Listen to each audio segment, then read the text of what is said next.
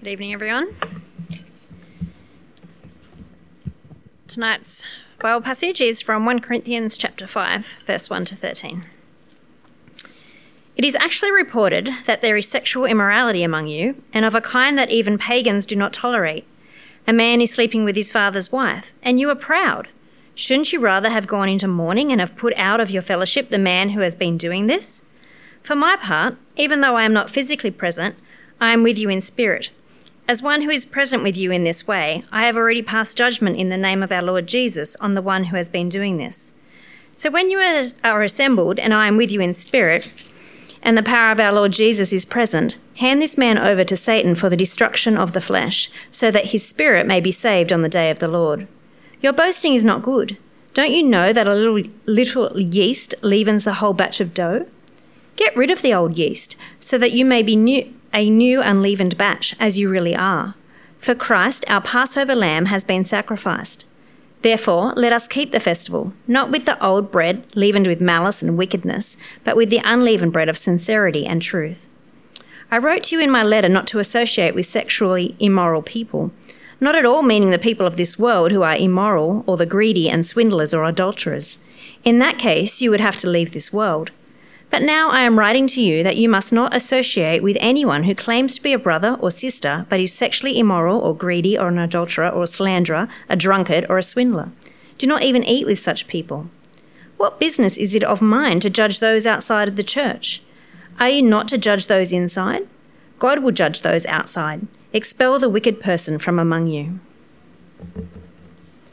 Well, good evening. Let me add my welcome to Matt. Um, it's great to be with you as we continue to work through uh, this letter of 1 Corinthians. Um, if you are new or visiting, my name's Rod. I'm one of the pastors here. And we come to what, as you've just heard, is a fairly confronting section of the Bible. So let me pray for us uh, that God would uh, help us as we grapple with this text together. Let's pray. Our Heavenly Father, we do thank you for your word to us we acknowledge uh, at times uh, is quite challenging for us in the material it covers, but indeed in the way uh, it applies to our lives. And so we pray that you might help us. Uh, that your spirit might uh, convict us afresh as we hear this section. You would help us to think hard together about how we might live in the light of it uh, for the sake of our brothers and sisters in the faith and for the sake of your holy church. And we pray this in Christ's name. Amen. Well, let me run a fictional conversation by you between two guys. You understand that the Bible is very clear on this, right? That it's wrong to leave your wife for another woman. Well, yeah, I, I, understand what you're saying, but I don't think you appreciate how hard our marriage has been I mean, I'm sure she would prefer to be married to somebody else. All she ever does is criticize me. It's been a long time since we were in love, if we ever were. And plus, this other woman is my soul partner. You know, I can't imagine that God means for us to, you know, miss out on this relationship just because our timing was off by a few years. Well, look, I'm really sorry that your marriage has been difficult. Still, you're professing to being a follower of Jesus, right? And Jesus would never leave his bride. Would you say you're following Jesus now that you're a Christian? Well, of course I'm a Christian. I mean, I don't follow him perfectly, do you? And you're all the ways the one that's telling me about how we're saved by grace and not by works. But now I feel like you're being a little judgmental towards me. Wasn't it Jesus who said, He who has no sin should cast the first stone? Well, how would you move, move forward after such a conversation with a friend from church who is in an adulterous relationship and yet who claims to be a believer? Would that awkward conclusion uh, be the end of the matter?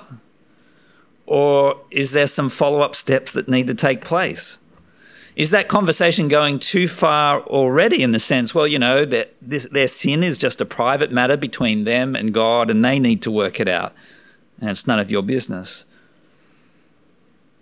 Or does this have an impact on the wider church? Is there a response that the church should have to such a situation? You see, as we come to chapter 5 of 1 Corinthians tonight, We're considering a situation where there is a significant, publicly known sin where the people involved are unrepentant. And we will see that the Apostle Paul has great concerns about this situation and he is instructing the church to act in a certain way. And I think the big question that is raised by this passage for us is why should sin in the church be addressed? Why should sin in the church be addressed? Because Paul has clear actions for the people to take, which indicate how serious he takes the scenario. But is it right? Why should we take action over sin? Why should sin in the church be addressed? Two answers to that question this evening. The first of them, from verses 1 to 8, is this Because we need to restore sinners and protect God's church. Because we need to restore sinners and protect God's church. So notice again what is stated in verses 1 to 3.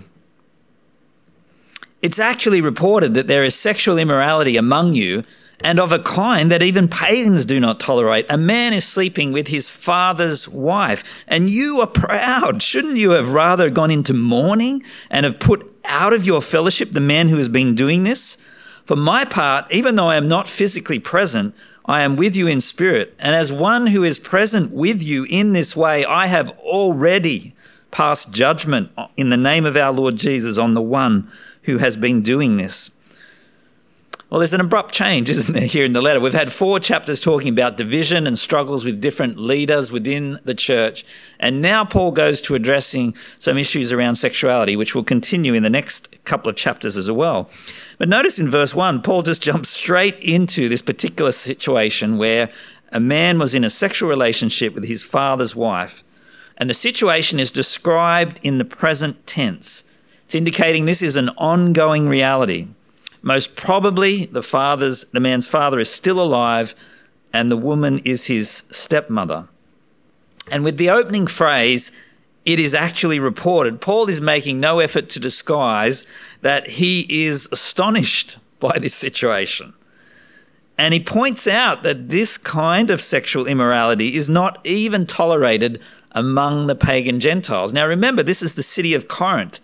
Their one claim to fame is a massive temple that's all about sexual immorality. People come around from the Roman Empire to this place for that very reason. It's not a place known for being prudish.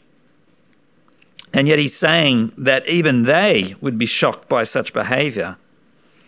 Not only is it a flagrant sin and therefore a problem, but it's also the response of the church in verse 2, which is a big problem for Paul. You notice in verse 2, Paul uses uh, the word you, and he uses it emphatically in the way the sentence constructed. It's really serving to express his shock also at the church's behavior. Because he's saying rather than mourning this publicly known sin, which should be mortifying to you, you're, you're proud, or the words are literally, you're puffed up about this immorality. They're endorsing it. It's okay. And Paul uses their response in the present tense, or the perfect tense actually, in relation to their pride, saying that is an ongoing thing as well. And so it's not just the sin, but it's their endorsement of the sin that is also bad. And so rather than grieving, they seem to be almost celebrating. And Paul is saying, rather, you should have put this man out of your fellowship. And what he's doing here is echoing the language of Deuteronomy. In the Old Testament, um, Moses in the law would often, through God's instruction, be talking about they need to put the person outside the camp, expel the wicked person. And that's actually how our chapter finishes. In verse 13 of this chapter, you get this quote. This is directly from Deuteronomy 13, verse 5. It's a constant refrain in the law.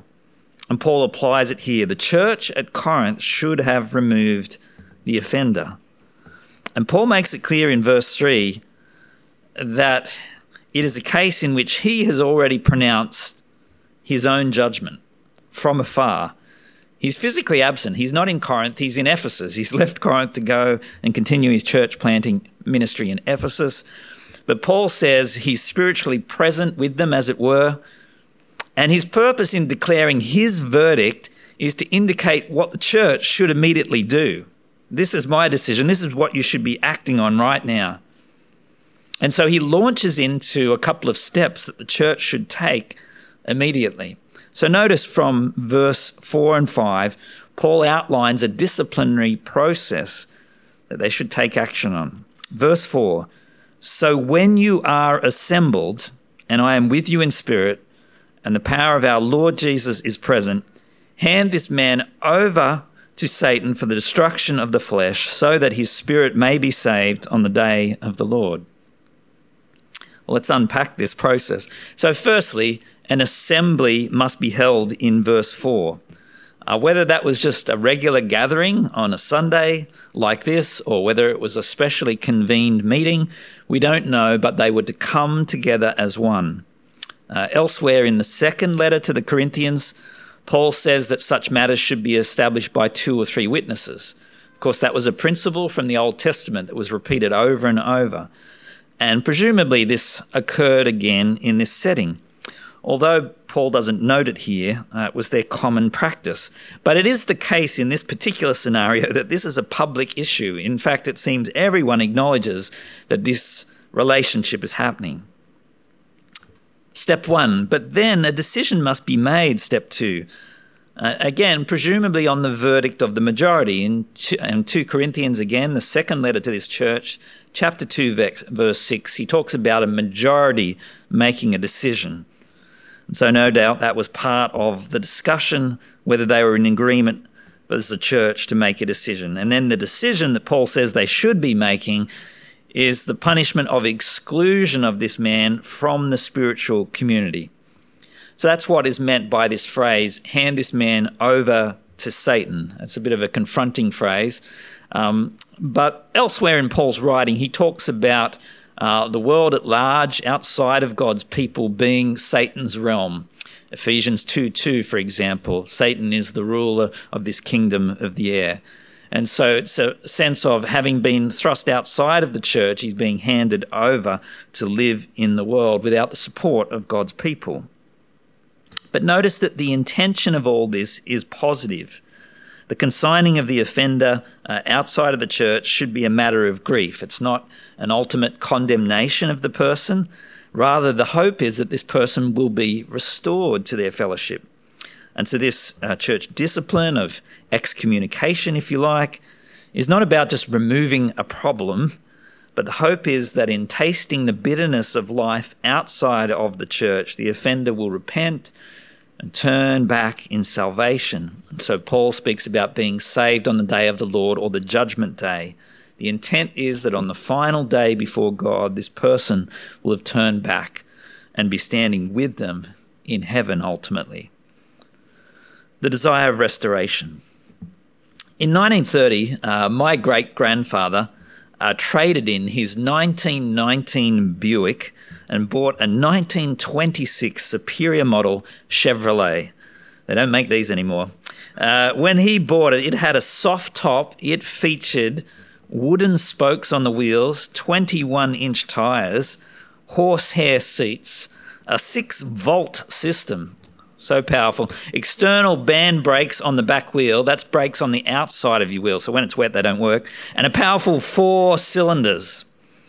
Now, my grandfather inherited this in 1960, and soon it became the property of my father because my grandfather had no interest in this car. But my father drove it around apparently for about five years up to the Blue Mountains and back, and eventually stopped dr- driving it. And the plan was that he would restore it properly.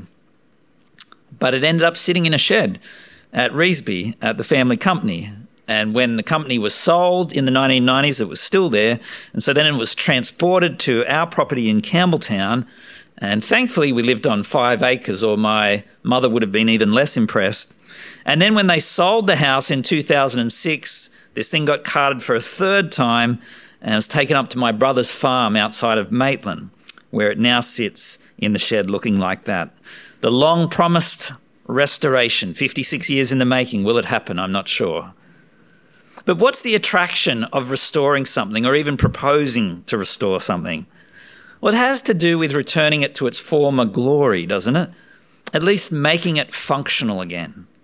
Instead of a broken, damaged product, we want to see it return to its former status. And the same is true of people, isn't it? If a person, a believer, has sinned and they have broken fellowship with their brothers and sisters in Christ, it should be our desire to restore them. And it's God's consistent instruction in the New Testament to do so. So, for example, elsewhere in Galatians 6, verses 1 and 2, Paul writes this Brothers, if someone is caught in a sin, you who are spiritual should restore him gently. But watch yourself, or you also may be tempted. Carry each other's burdens, and in this way you will fulfill the law of Christ. Notice how important gentleness is here. And it should be born out of a sense of our own weakness involves humility, knowing that we could be prone to the very same sin.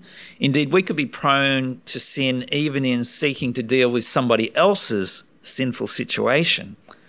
Jesus highlights that elsewhere, actually, how one pastoral concern of one believer for another can actually quickly degenerate into a very critical spirit.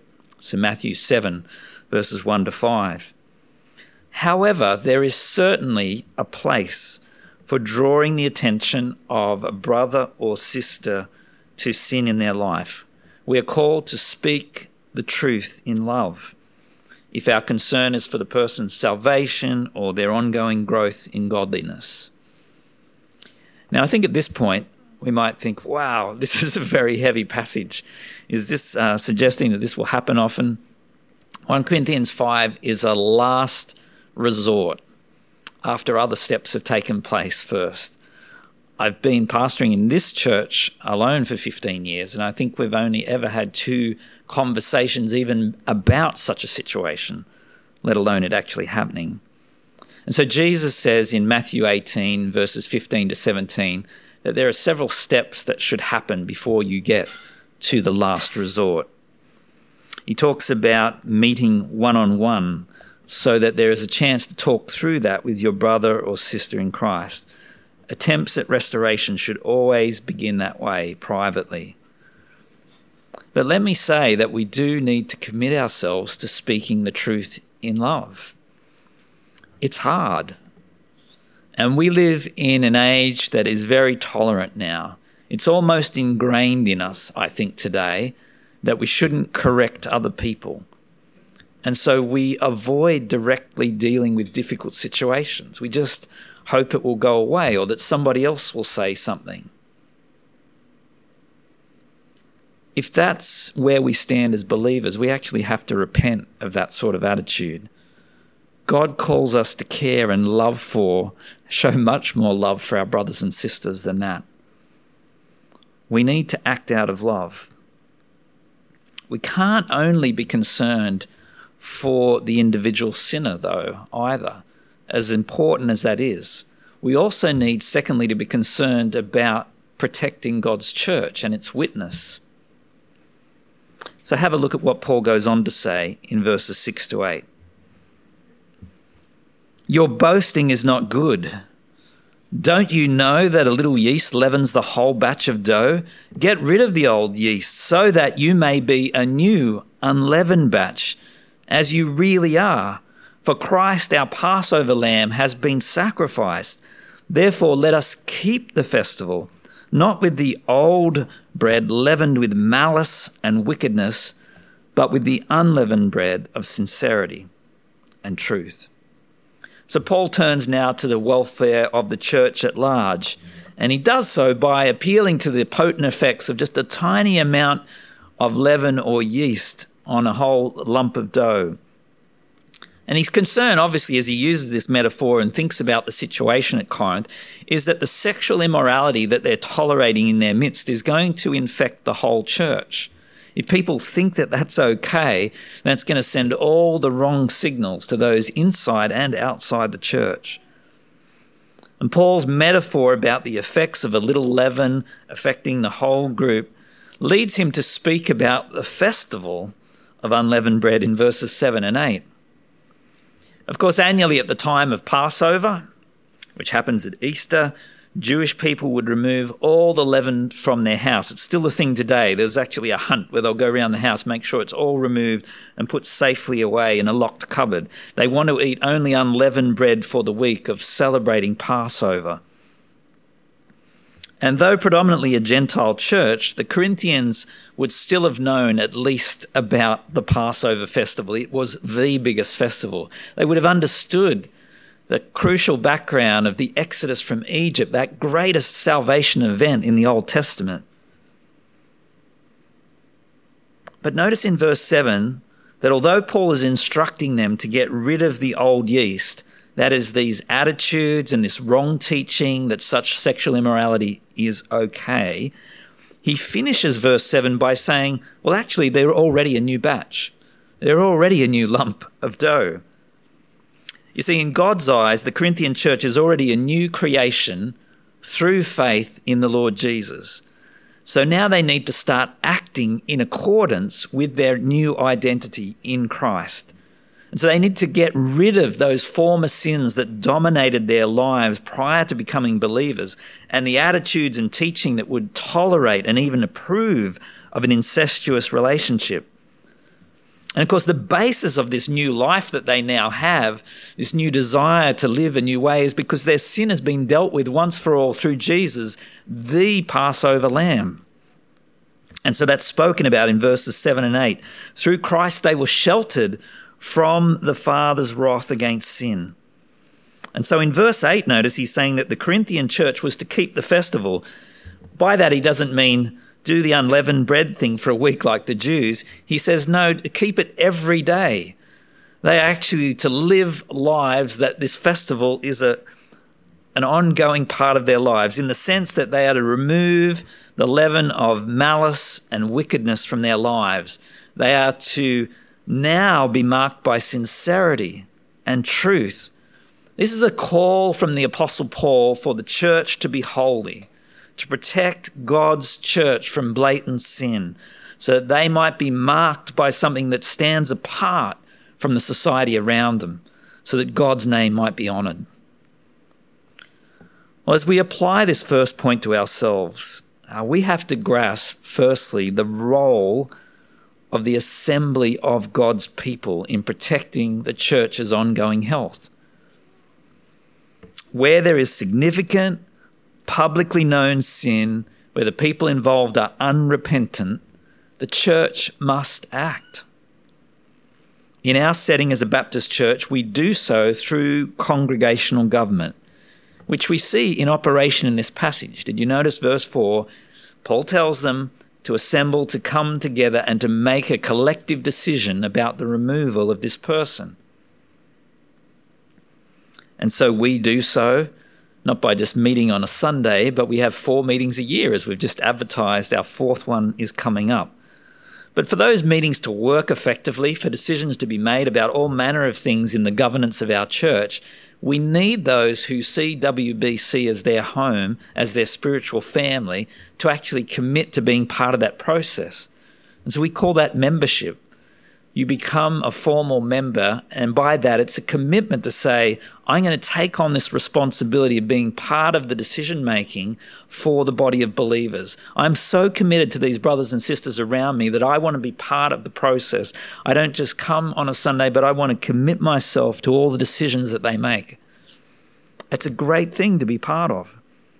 And in doing so, as a member, you commit to sitting under the authority of the church body, but joining in also to contribute your wisdom to the decisions that are made.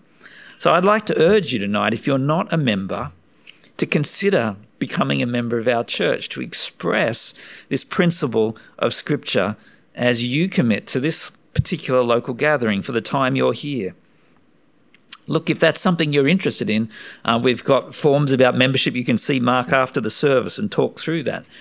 But think about that, because this is what we're called to in the governing of the affairs of Christ's church. And actually, as members in this church, we actually have a covenant. As part of our church constitution, each member is encouraged to make and honour this covenant, and from time to time, we actually reaffirm it. We plan to do so at our meeting coming up in November. This is just part of it, but it states in part with humility and gentleness, patience, and love, we will be kind to one another, tender hearted, encouraging and facilitating any necessary reconciliation, forgiving each other, even as God, for Christ's sake, has forgiven us. We will carry each other's burdens, praying for each other. We will not neglect to gather together, but will support and treasure the biblical preaching of the whole counsel of God, praying together, the faithful observance of baptism and the Lord's Supper, and the loving exercise of church discipline. If that's the kind of thing that you feel that you can commit to, it's an expression of being part of a local body like WBC. We'd love to speak with you about that. And that brings me to a second answer to our question tonight. A shorter answer. Second answer to our question of why should the church deal with sin? Why should sin in the church be addressed? Secondly, because those in the church must be held accountable. Those in the ch- church must be accountable. So notice again what Paul says from verse 9. I wrote to you in my letter not to associate with sexually immoral people, not at all meaning the people of this world who are immoral, or the greedy and swindlers or idolaters. In that case, you would have to leave this world. But now I am writing to you that you must not associate with anyone who claims to be a brother or sister, but is sexually immoral or greedy, an idolater or slanderer, a drunkard or swindler. Do not even eat with such people. Well, in verse 9, we see that this is not the first occasion that Paul has written to them on the topic of sexual immorality. In an earlier letter, uh, which has been lost to us, which we no longer have, he called them not to mix with sexually immoral people, those who are consistently so. Now, at least some of them in the church have mistakenly taken Paul to mean that that meant they had to withdraw from all non Christian contacts, perhaps withdraw from Corinthian society altogether. And so Paul now corrects this misunderstanding, stating that no, he was referring to those who claim to be believers who are amongst the church, but who are consistently sexually immoral. And now he adds further categories, did you notice? Extortioners, robbers, idolaters. Notice in the case of all these sins, they're all significant, outwardly observable sins that would damage the church's health and its witness. These are not secret sins done in private or wrong attitudes that no one would be aware of. They're unambiguous breaches of God's commands. And so Paul says in such situations, believers are to separate themselves from anyone who is claiming to be a believer but who is openly sinning in these ways. And then in verse 11, he adds two more categories slanderers and drunkards. In fact, he says they are not to even eat with them. Now, that is the telling statement in this section. Most commentators agree that Paul not only has daily meals in people's homes in mind, but also the Lord's Supper. All acts of eating, you see, particularly in the ancient world, were considered sacred since the blessing of God in prayer and thanksgiving is offered beforehand. And so table fellowship signals approval or endorsement of the people you're having a meal with. And this is particularly the case, of course, with the Lord's Supper, which we will share together a bit later. Let me ask the question How can believers have fellowship with God in prayer and communion in the presence of someone claiming to be a believer but flagrantly living in open sin? So if you have someone whose life is openly mocking their claim to believe, participating in the Lord's Supper, then that is a great offense to those sitting around them if everybody is aware of that. And more than that, it is completely unloving to the sinner because we're not holding them to account. That is not loving. By remaining a part of the church with no one saying anything, we leave that person to believe that they have no obligation to repent, that what they are doing is okay, and the fact that they are eating this meal that is so precious with other believers means that they all approve of what they're doing.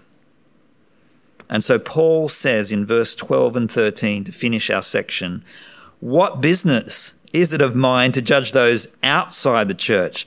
Are you not to judge those inside?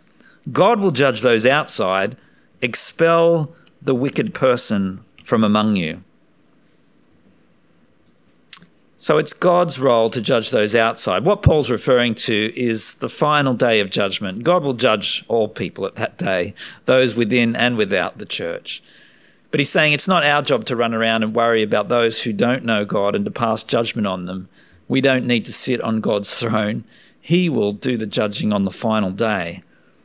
But before that day, believers are a responsibility for each other. Our brothers and sisters in Christ, or those who claim to be, should be our concern and responsibility. Where someone who we know is acting in a way contrary to what the Bible teaches and is unrepentant, we need to speak into their life. And that's not a matter of being judgmental. We don't do so to sort of condemn them. Merely, we are wanting to express God's love for them. We're seeking to restore them, as I've mentioned earlier, to hold them accountable to God's word. If we fail to do that, then we show no welfare or concern of the welfare of Christ's church and its witness to God's love and holiness, and we show no real commitment to our brother or sister. And yet, as Paul says this ending, I don't know if it struck you, but it struck me as I've reflected on this this week that so often today I think we act in the reverse. We're quick to point the finger at people outside the church, particularly secular leaders. And then we turn a blind eye to fellow believers who are causing the gospel to be maligned and God's name to be dishonored. Think about it. On the one hand, we're wrongly trying to hold non Christians to account who don't know God, who don't accept the Bible's teaching, who don't have the Holy Spirit to convict them. While on the other hand, if we do act in that way to those outside the church, we potentially alienate them further, don't we, by making it hard for them to hear the gospel because all they hear are our criticisms around moral issues. Meanwhile, we don't speak the truth in love to fellow believers so often, potentially allowing them to drift from their Christian commitment. Notice there should be an evangelistic edge to both groups, how we interact. We want to spur fellow believers on to seriously live for Jesus every day. But we want to be so gracious to unbelievers so that we might win a hearing for the good news that they so desperately need to grasp. I've been reminded strongly of this reality in the last 12 or 15 months as we've run Christianity Explored courses, actually. Because I've had guys in my groups uh, sitting in my lounge room that have had addiction issues, who have had history of violence, who have had lifestyles were clearly contrary to Christ's teaching. But if they are not believers, they're not going to feel convicted about their choices. And I don't need to speak into those issues in the first instance. I need to explain to them God's love and grace shown towards them in Jesus, of how they can receive God's forgiveness and enjoy His salvation. And you know, if they become a Christian and God grants them His Spirit, the Holy Spirit will immediately begin that work of reforming their lives. And they'll suddenly see things that I won't even have to say to them. And as they join the church and are surrounded by brothers and sisters who are going to walk with them through life and encourage them to keep in step with the Spirit, then they will continue to be strengthened and taught and held accountable by God's people.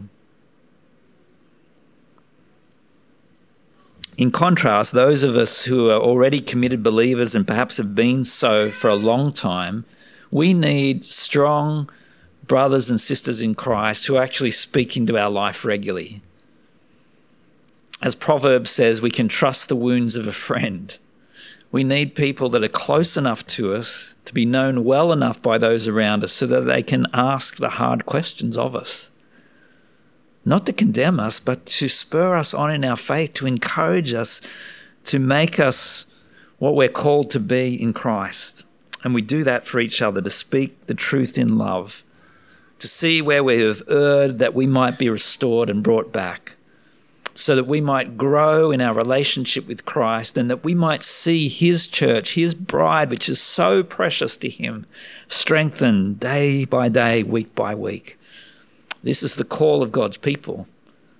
This is the challenge of this section of Scripture. Let me pray for us. Our Heavenly Father, we thank you that you've granted us your word. And at times it, it really does confront us with our responsibility as your people. Lord, we thank you for your church. May we value it as much as you do. May we care for each individual within it, that we might spur them on as brothers and sisters. Lord, help us not to be so lacking in courage or love that we say nothing, that we remain silent where we see struggles in the life of our fellow believers. Lord, help us to speak with gentleness and love, but help us to act for your glory and for the sake of our brothers and believers. We ask this in Christ's name. Amen.